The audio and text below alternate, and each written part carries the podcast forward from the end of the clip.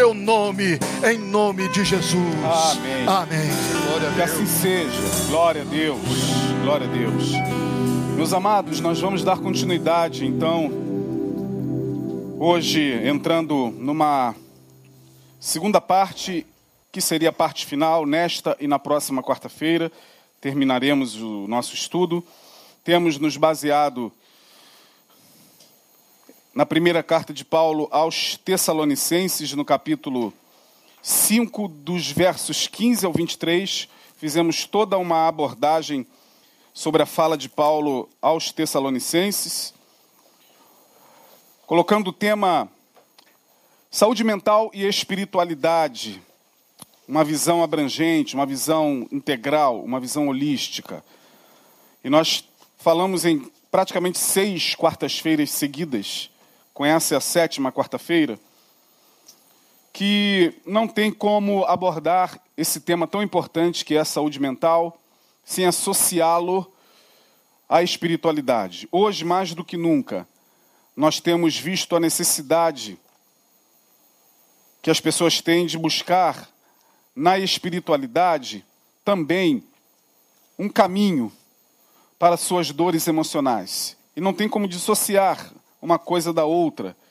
Não tem como a gente não integrar essa, essas duas dimensões, espiritualidade e saúde mental. Uma coisa está ligada à outra. Não tem como, como ter saúde mental ignorando os processos espirituais. Não tem como ter uma espiritualidade sadia se a nossa saúde emocional de alguma maneira está comprometida. É, uma coisa vai buscando equilibrar-se na outra. Somos seres integrais. E nós falamos exaustivamente sobre a necessidade de se enxergar a importância desses dois temas. Eu até me referi ao fato de não entender como algumas pessoas ainda insistem naquela visão de que igreja é para se pregar a Bíblia e não para se pregar, segundo alguns, é, não para se pregar é, autoajuda, psicologia. Eu não sei como, como a gente separa.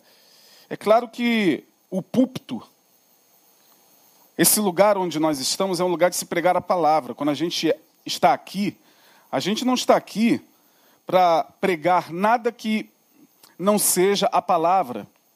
E graças a Deus, ao longo de todos esses anos, pelo menos nesses 20 anos em que eu tenho estado aqui colaborando com o ministério nosso querido pastor Neil, a gente tem podido abençoar as pessoas, porque a prioridade desse ministério sempre foi a palavra. A gente não vem aqui para difundir conhecimento pelo conhecimento não subimos ao púlpito e não estamos aqui para jorrar conhecimentos e lançá-los ao léu. Não, é a palavra. E pela palavra a gente entende que pregada com o mínimo de equilíbrio, com a contribuição, sim, do conhecimento que nos é dado nas mais variadas vertentes, a gente pode sim auxiliar pessoas. Então a questão não é, ah, tem que se pregar a palavra e não se pregar autoajuda. Não, a gente não prega, eu disse aqui autoajuda, a gente prega ajuda. Porque o evangelho é boas novas, e boas novas, quando chega, boas notícias, chega para deixar a pessoa feliz, chega para ajudar, chega para mudar o astral, chega para fazer a pessoa cantar, jubilar. É assim que os anjos falaram quando Jesus nasceu. Glória a Deus nas alturas, paz na terra aos homens de boa vontade. Então é isso. Hoje vos trago boas novas, porque nasceu em Belém o Messias. Hoje vos trago boas novas. Então o evangelho de Jesus são boas novas ao coração. Boas novas estas que visam alcançar o homem inteiro, visam alcançar a consciência do homem inteiro, visa fazer com que, de alguma maneira, a gente entenda que nós não somos somente um corpo orgânico, um corpo físico que vai deixar de existir quando entrar em entropia ou em decomposição, e depois que entrar em decomposição, acabou tudo. Não. A espiritualidade dá conta de que é possível, sim, pela fé, uma continuidade de vida, mesmo que cesse a vida física.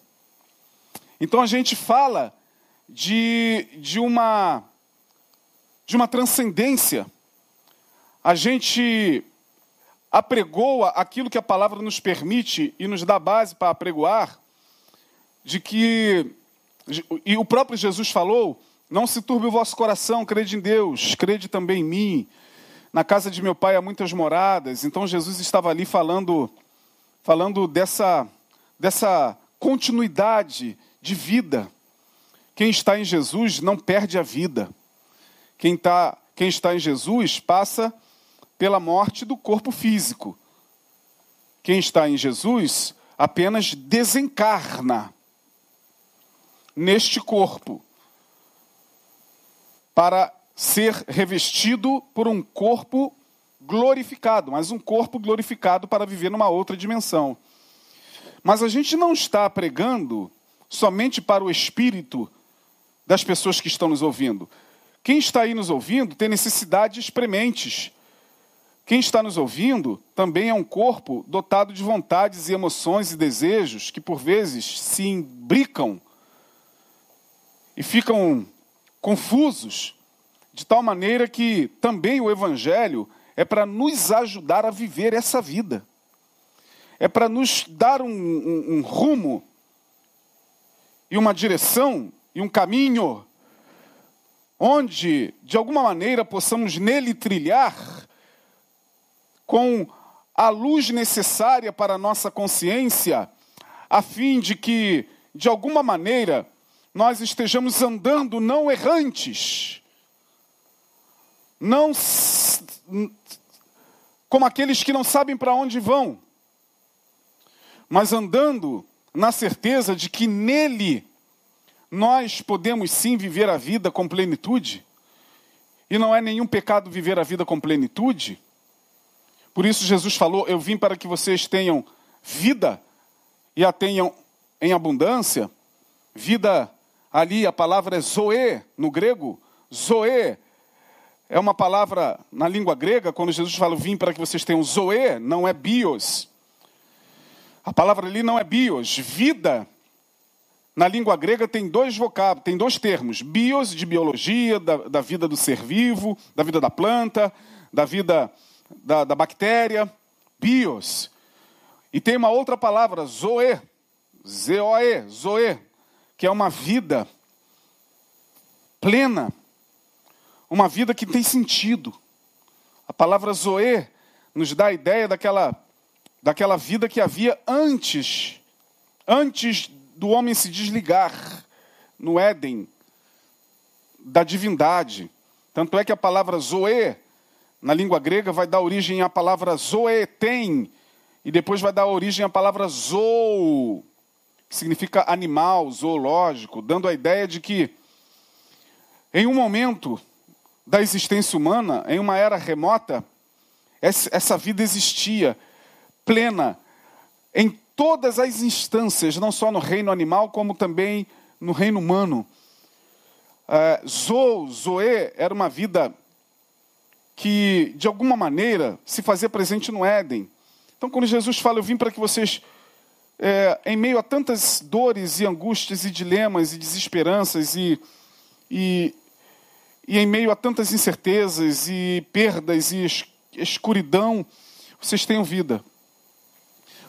E saibam viver. Porque, como diz a música lá do, do, do poeta, é preciso saber viver. é preciso saber viver. É preciso saber dar conta da vida. É preciso aprender a responsabilizar-se na vida pelos seus próprios caminhos e pelos seus próprios atos. Então o Evangelho também atinge essa vida, essa vida da existência, essa vida para a qual muitas vezes a filosofia, por mais magnífica e clássica e, e sublime que, que seja, que foi, que sempre será, ainda não consegue responder às questões mais profundas. Ainda não dá ao homem o sentido que o Evangelho dá.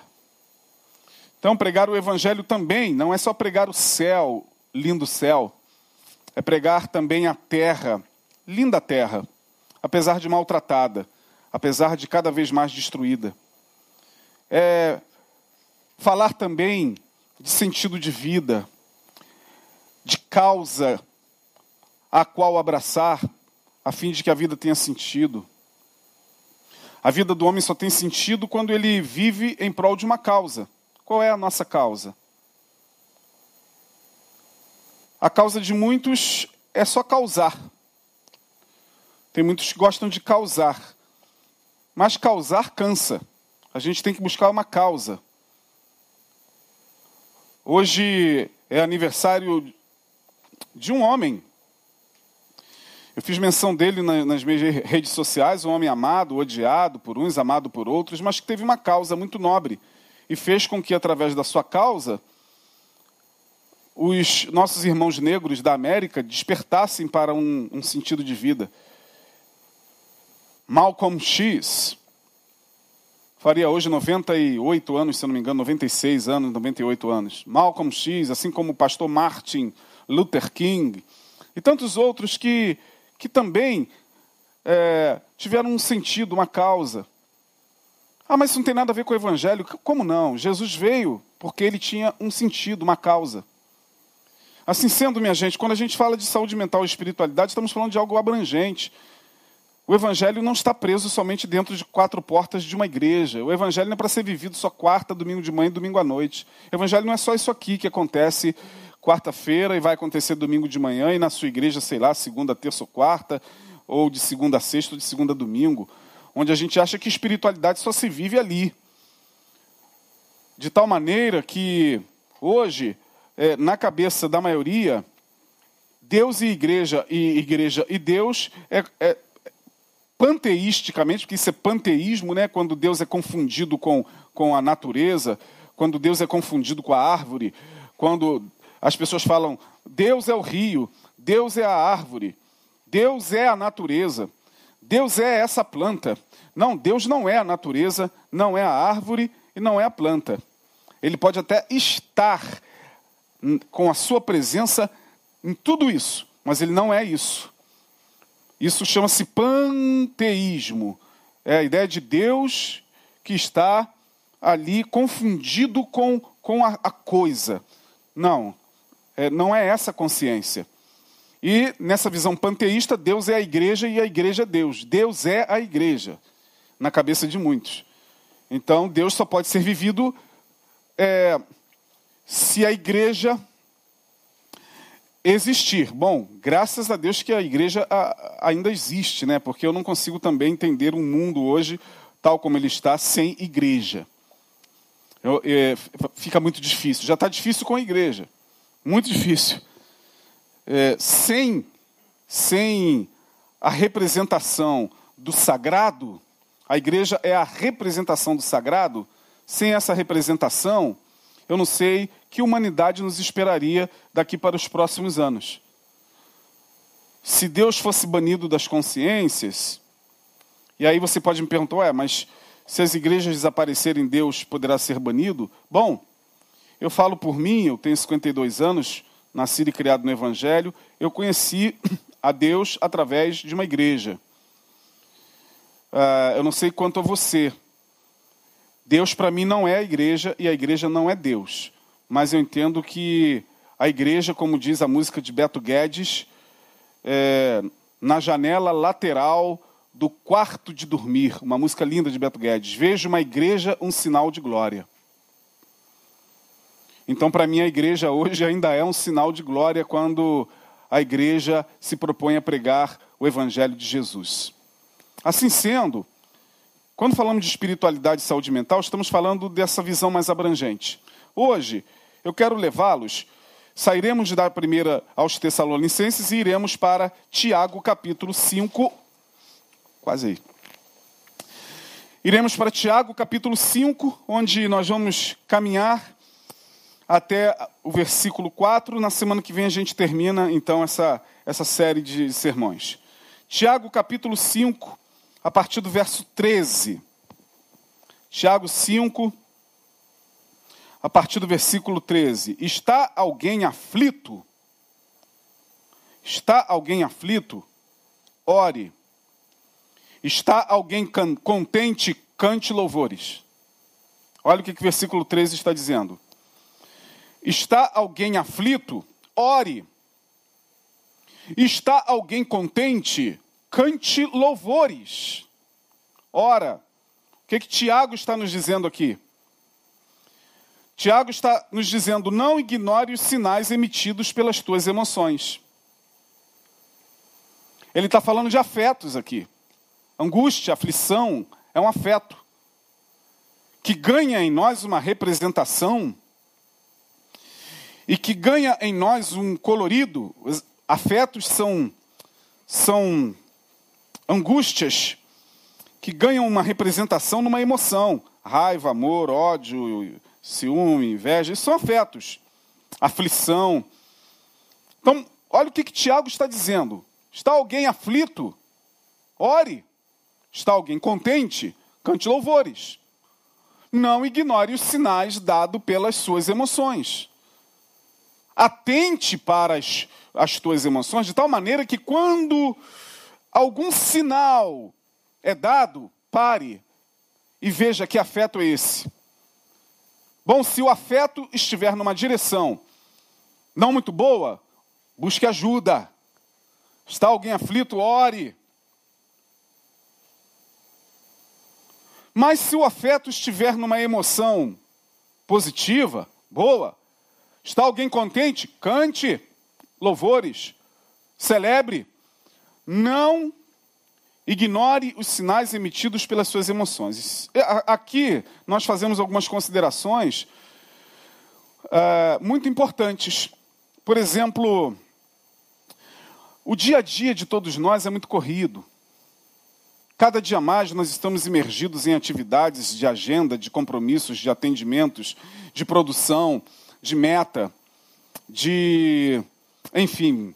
É, de tal maneira que nesse lufa, lufa, ou seja, nessa corrida do vai e volta do dia a dia, é, tendo que ganhar o pão de cada dia, tendo que dar, dar conta de tantos compromissos, tanto em casa quanto no trabalho, tendo que resolver tantas coisas, tendo que às vezes sustentar tantos compromissos e, e suportar o peso de tantas responsabilidades, a gente coloca na nossa cabeça que realmente a gente não pode parar.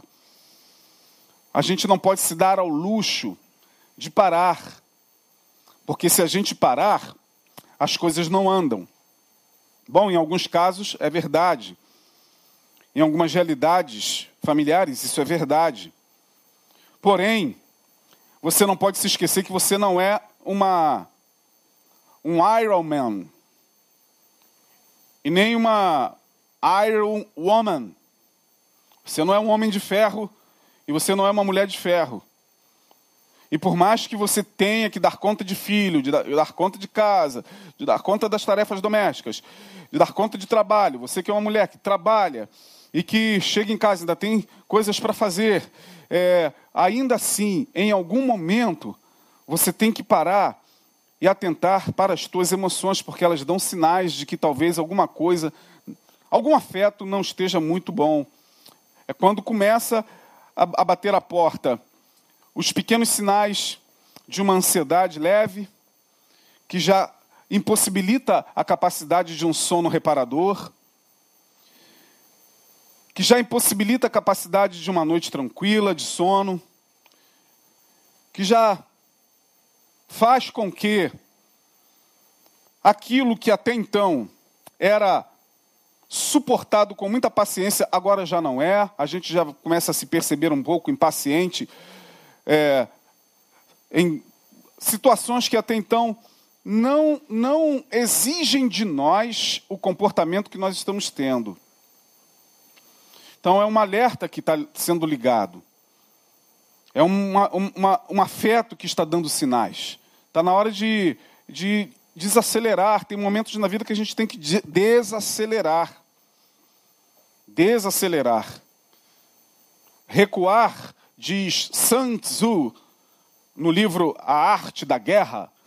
Ele vai dizer, aliás, um livro maravilhoso, que recomendaria a todos ler esse livro, porque a arte da guerra não, não só são estratégias é, militares, mas estratégias para serem a, trabalhadas em todas as áreas da vida. E tem uma parte no livro de Sun Tzu que ele vai dizer alguma coisa parecida com recuar nem sempre é sinal de covardia.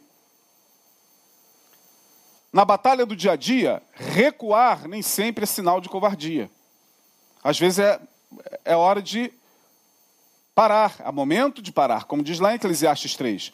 Há tempo de de fazer, de não fazer, de chorar, de sorrir. Os afetos estão presentes ali em Eclesiastes 3. Há tempo para todas as coisas debaixo do sol.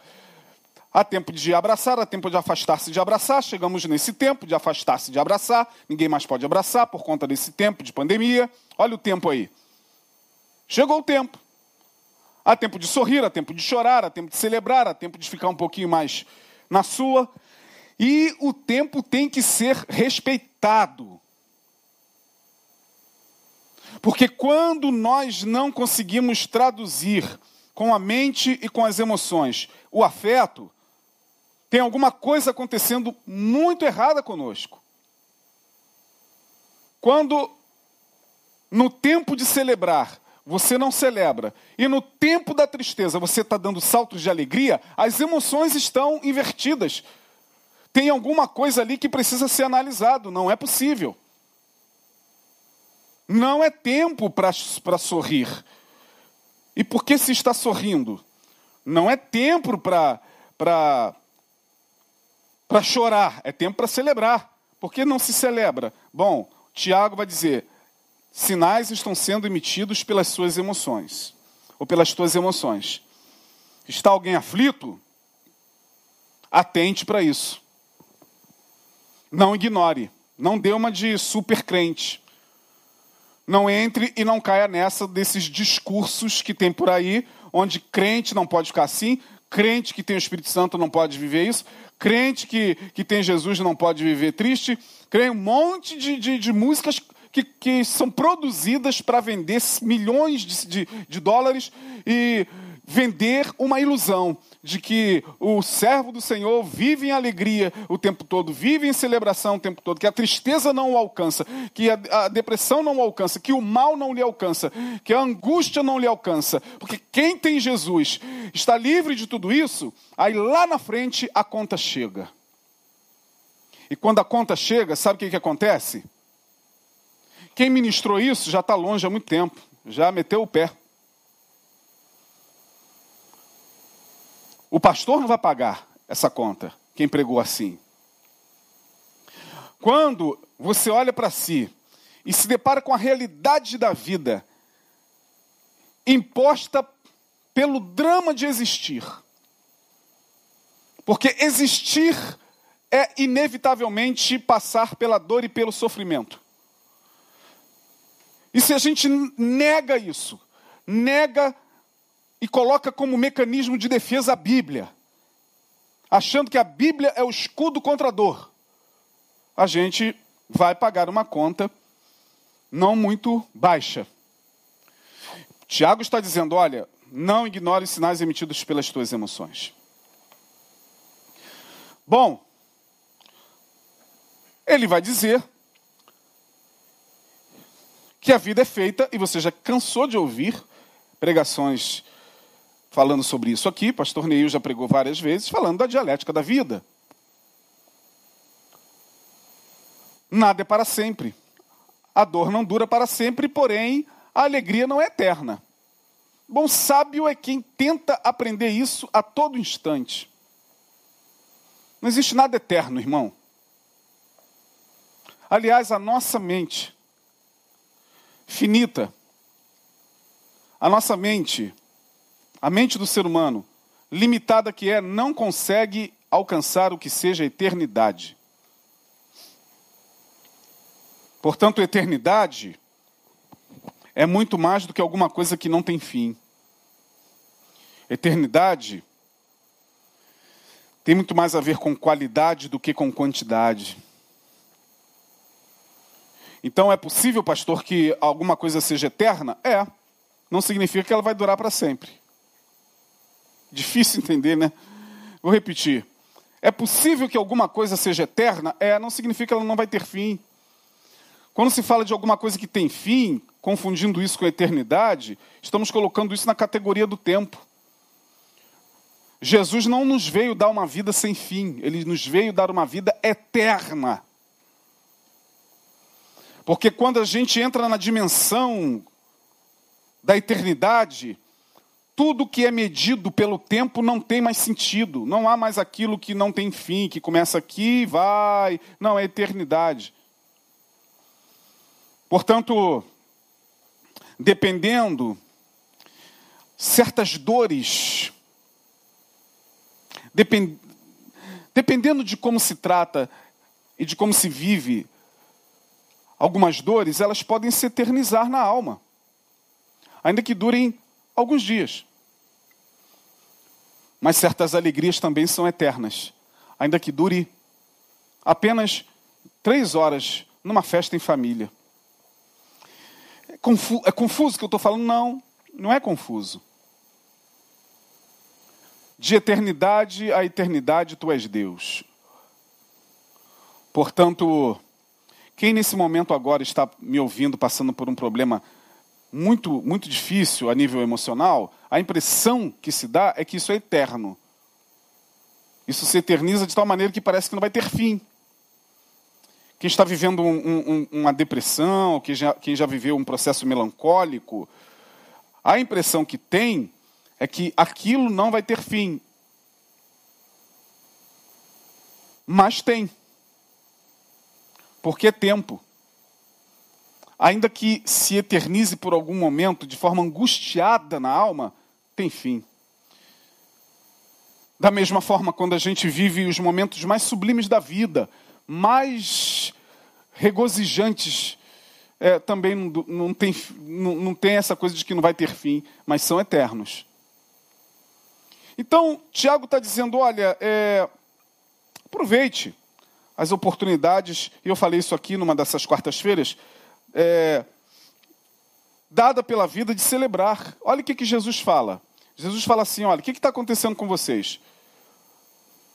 Nós vos tocamos canções, vós não vos alegrastes. Nós vos tocamos lamentações e vós não chorastes. Que geração é essa confusa? Jesus quem fala isso. Tocamos-vos flauta, celebração, vocês do jeito que estavam ficaram. Vos tocamos lamentações, do jeito que vocês estavam ficaram. Ora, Jesus está dizendo que alguma coisa naquela geração estava muito, muito, muito séria. Jesus está dizendo: não percam a capacidade de sentir. Porque me parece que a gente está entrando num tempo onde até mesmo a capacidade de sentir nós estamos perdendo. A gente não sente mais. Sente nada. A gente não sente mais alegria, a gente não sente mais tristeza, a gente não sente mais nada. A gente está. Parece que a humanidade está se tornando cada vez mais automatizada. Parece que a inteligência artificial que está chegando com força já está formando no inconsciente coletivo das pessoas o seu padrão. E os seres humanos estão perdendo a capacidade de sentir. Isso é terrível. Tocamos-vos flauta e vocês não se alegraram. Tocamos-vos lamentações e vocês não choraram. Perderam a capacidade de sentir. Tudo que eu peço a Deus hoje, meus irmãos, é que eu nunca perca a capacidade de sentir. Sentir o quê, pastor? Amor, alegria, a unção? Também. Mas sentir também tristeza. Faz parte. Se a situação gera em mim um sentimento que será respondido pelo meu afeto com tristeza, eu tenho que sentir. Eu não posso me eximir. Eu não posso entrar numa de que não, não sinto essas coisas. Não, eu sou eu sou uma muralha. Não, essas coisas não me tocam. Porque quanto mais muralha do lado de fora, mais adoecimento do lado de dentro. Quanto mais a gente dá uma de durão, mais fragilizado vamos ficando por dentro. Por isso que Jesus o tempo todo apela para a natureza. Olhem para os lírios dos campos, olhem para as aves dos céus, Olhem para a natureza, para que vocês não percam a capacidade de, em contemplando a natureza, possam, de alguma maneira, sentir.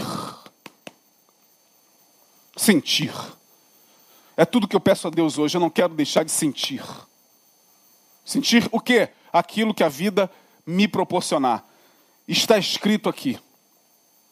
Está alguém aflito? Se é aflição, Romão, ore por mim, estou aflito. Dá para ministrar? Hoje não estou bem. Mas se é alegria, oh meu querido, que bênção, poxa, que alegria, tal, sentir. Sentir aquilo que o humano sente, o, o, o, o irremediavelmente humano, como diz Nietzsche, o irremediavelmente humano. A gente está perdendo a capacidade de ser irremediavelmente humano. A religião está acabando com a nossa humanidade. A ciência está acabando com a nossa humanidade. A inteligência artificial está acabando com a nossa humanidade. Os discursos nas igrejas estão acabando com a nossa humanidade. E polarizando e falando, crente só pode sentir isso. Mas isso, isso não pode. Isso é coisa que não é de Deus. Isso é do diabo. Esse sentimento não. Ah, isso está adoecendo as pessoas. Portanto, a vida é uma dialética. O segundo princípio que Tiago está nos dizendo aqui está no verso 14: Está alguém entre vós doente? Olha aí o texto. Acompanhe comigo, você que está comigo. Está alguém entre vós doente? Chame os presbíteros da igreja e orem sobre ele. E havia uma espécie, à época, de bálsamo, de unguento, que era feito para massagear o local do corpo onde se estava com a dor.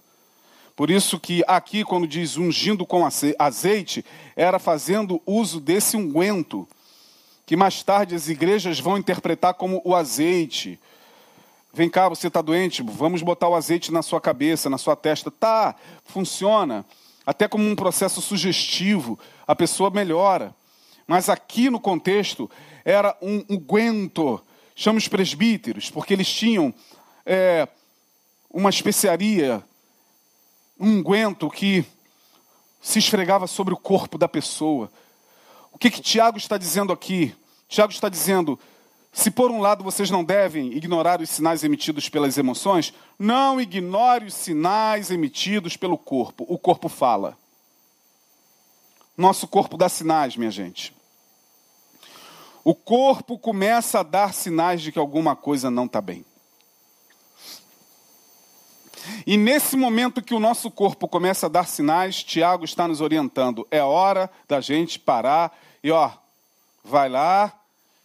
Aonde é? É aqui, nessa região? É. Cardiologista. É onde? É aqui na região. É da parte do baixo ventre, é, vai procurar o médico especialista para passar uma ultrassonografia. Aonde é que o corpo está dando sinal? E eu vou dizer uma coisa para vocês: nunca vivemos em um momento tão. Uma aguinha para mim? Acho que acabou. A... Por gentileza. Nunca vivemos. Pode ser aqui. Sem gás mesmo? Ah, tem ainda com gás? Muito obrigado. Nunca vivemos em um momento onde nós estamos somatizando tanto. Nosso corpo está sentindo esse momento. Nosso corpo está sentindo essa, essa pressão pela qual todo mundo está passando somatização. E a gente agora não sabe mais se o que a gente está sentindo tem a ver com questões ligadas à, à, à, à mente ou se de fato o nosso corpo está sentindo mesmo. Ainda mais porque nós estamos sendo bombardeados de todos os lados com essas informações desse mal que tem acometido o mundo, e aí a gente já começa a sentir os mesmos sintomas e já começa a ficar angustiado, desesperado. Porque o corpo é a rede na qual as emoções são ancoradas. Ele dá sinais. Portanto,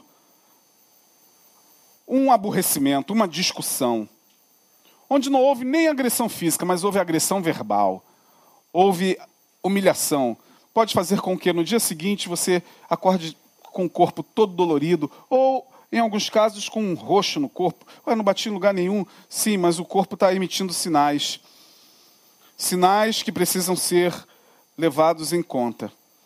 Não podem ser ignorados. A gente ignora que a gente tem que viver, a gente tem que trabalhar. Então o corpo está ali já emitindo sinais de que algum processo de desequilíbrio possa estar acontecendo.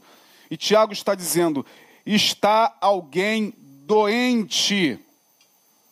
Chame os presbíteros da igreja. Eles vão trazer o remédio, o unguento, a unção, o azeite. Não ignore os sinais dados pelo corpo.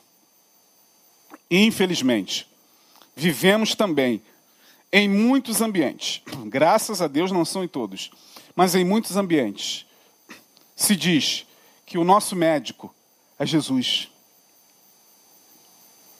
Eu estou dizendo que não é? Não, não estou dizendo que não é. Ele é o médico dos médicos? É.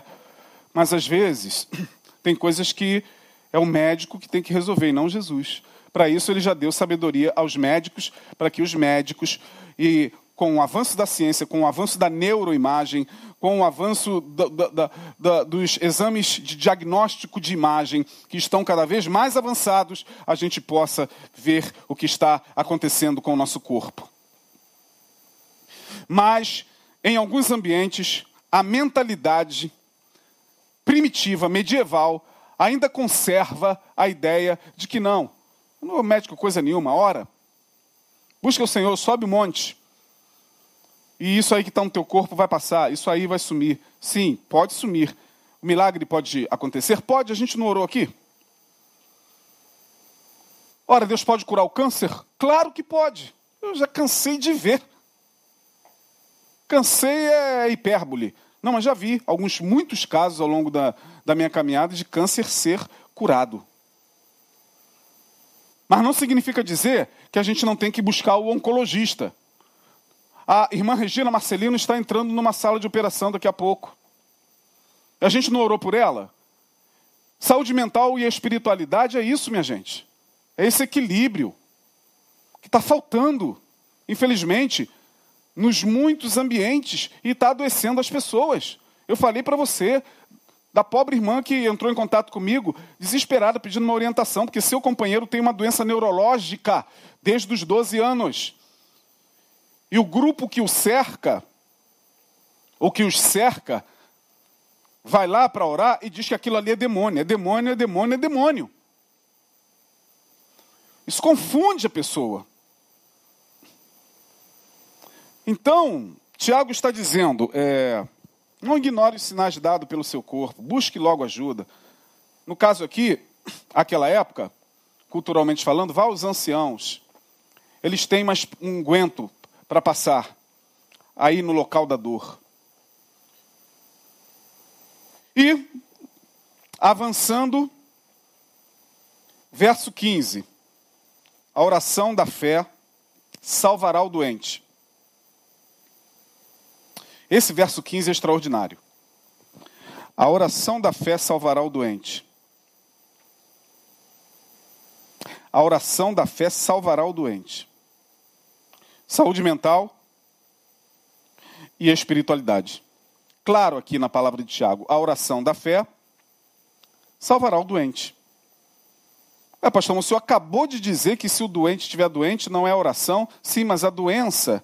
O que é doença? O que você entende por doença? Você acha que a doença é só no corpo físico? Não, a gente está falando aqui há seis, sete quartas-feiras que a doença é um desequilíbrio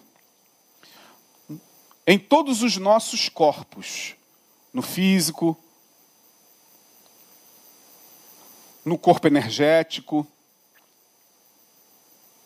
Você pode observar que uma pessoa que está vivenciando um momento bom da sua vida, ela tem uma outra aparência.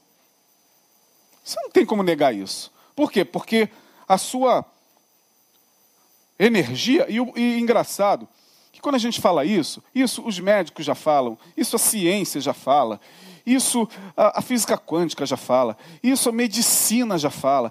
Fala que o ser humano é energia, que o ser humano ele que tudo no universo é energia. Portanto, nós também somos energia, porque nós somos feitos de quê? Nós somos feitos de células. Células são feitas de quê? De moléculas. Moléculas são feitas de quê? De átomos. Átomos são feitos de quê? De partículas. Mas aí, quando se fala de energia, ainda tem alguém que ainda pensa assim: ih, lá vem o pastor falando dessa coisa de energia, de esoterismo. Então a gente realmente fica muito espantado com. é, a gente está aqui falando de um conceito que já é estudado pela ciência, já é estudado pela medicina. Pergunte ao seu médico: oh, médico, eu, eu ouvi do meu pastor que quando a gente está bem, a nossa energia está boa. É verdade? Faz essa pergunta a ele, que ele vai falar, claro que é, minha filha.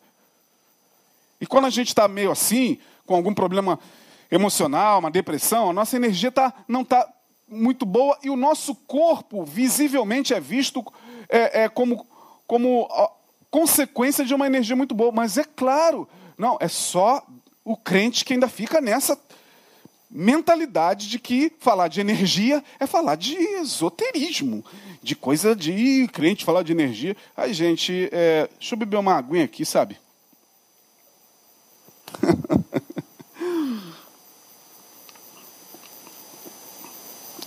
pois é.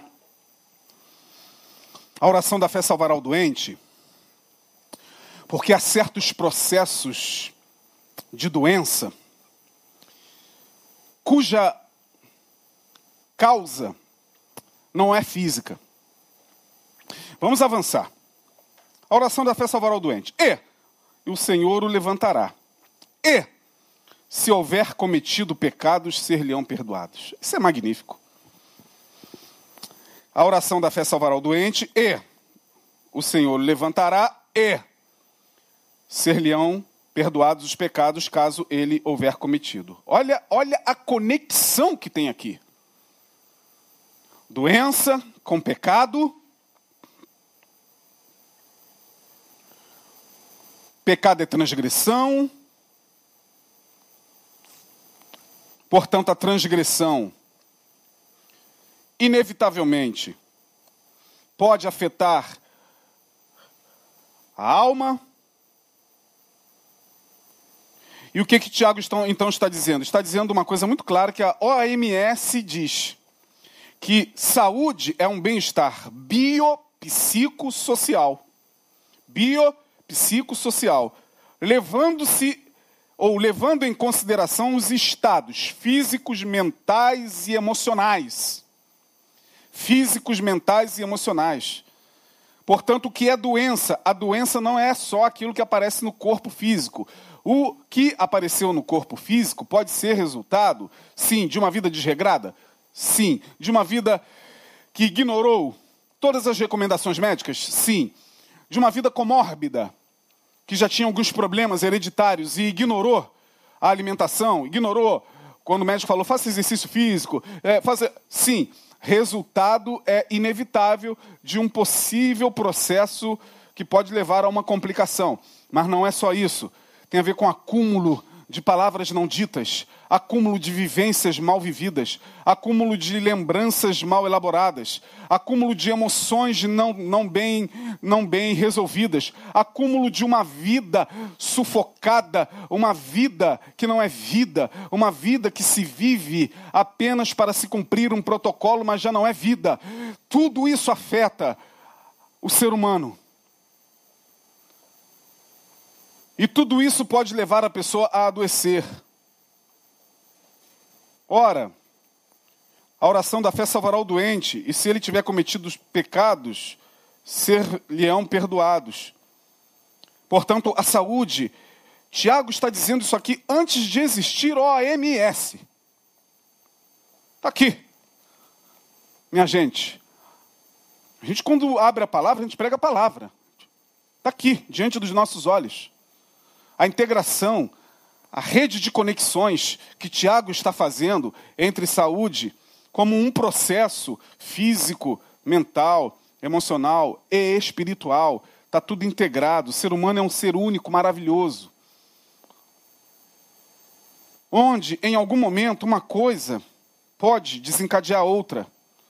Um abismo pode chamar outro abismo. Assim sendo, repetindo, primeiro, não ignore os sinais emitidos pelas tuas emoções. Segundo, aproveite cada momento da vida. Se é para chorar, chore, irmão. Ah, tem que celebrar. Não, não vou celebrar não, porque eu não estou em um momento de celebração. Quando chegar o meu momento de celebrar, eu celebro. Eu não vou celebrar porque você quer que eu celebre.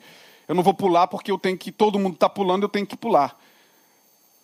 Eu não vou teatralizar uma coisa que não é verdade. Eu não estou sentindo isso no momento. Esse momento da minha vida é de, é, de, é, de, é de, sentir o que eu estou sentindo. Mas também não posso ficar ali a vida toda. Vai chegar o um momento que a vida vai me convidar para celebrar. Aí eu tenho que celebrar.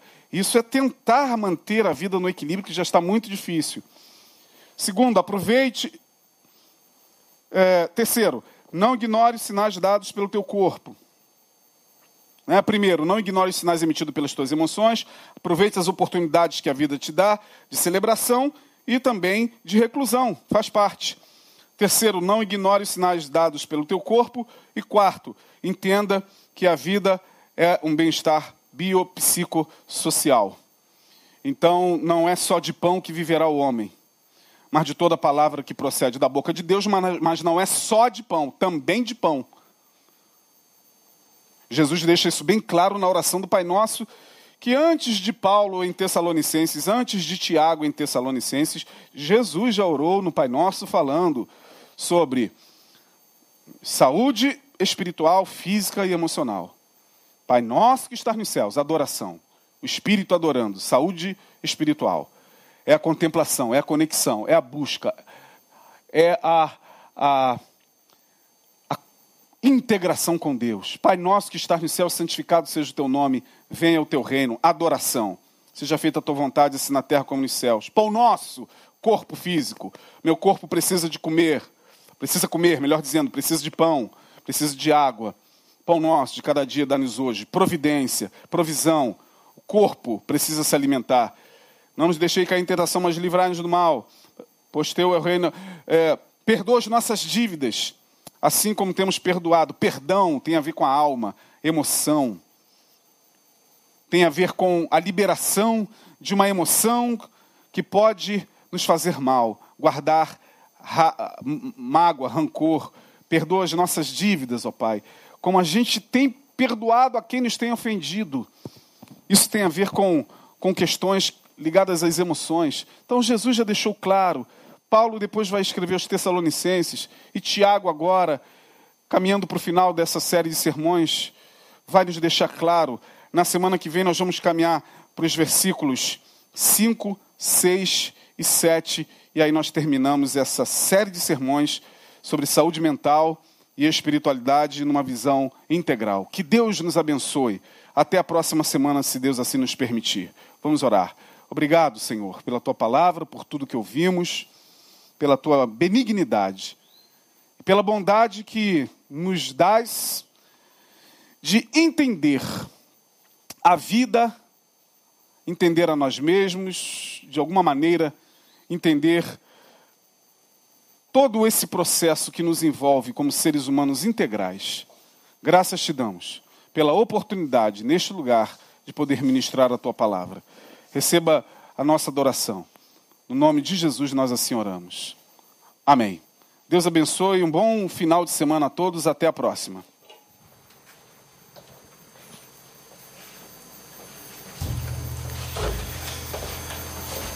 Aleluia, que o Senhor abençoe você, que você possa estar guardando essas palavras maravilhosas que aprendemos hoje sobre a sua presença em sua vida e aquilo que podemos viver dentro desse evangelho maravilhoso que o Senhor nos coloca e nos torna mais humanos. Que Deus te abençoe.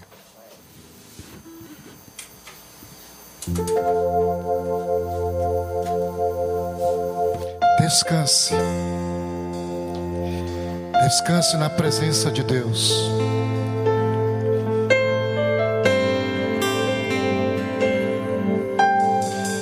Deixe o Senhor cobrir com suas mãos e com seus braços a sua vida.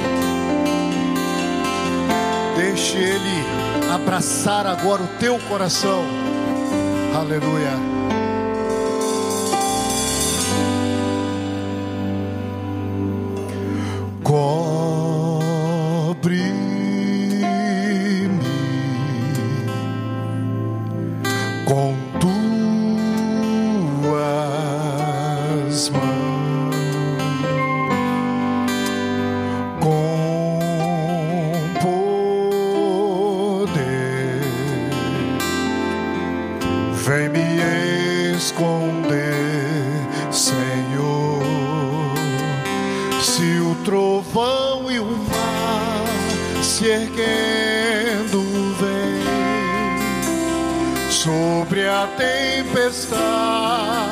onde eu voarei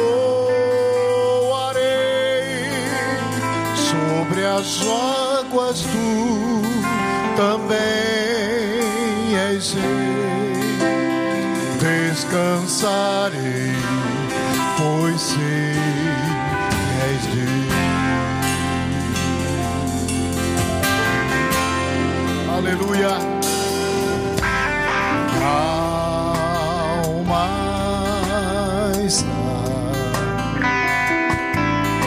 segura em ti. É, Senhor, sabe bem. Oh, aleluia. E em Cristo está. Seu trovão e o mar se ergueram.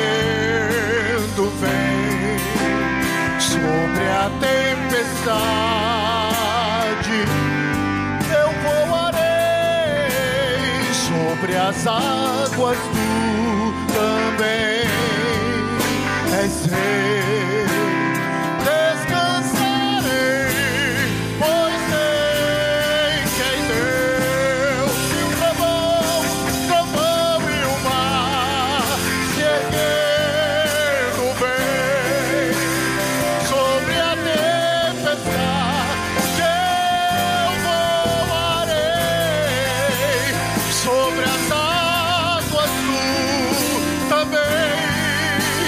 say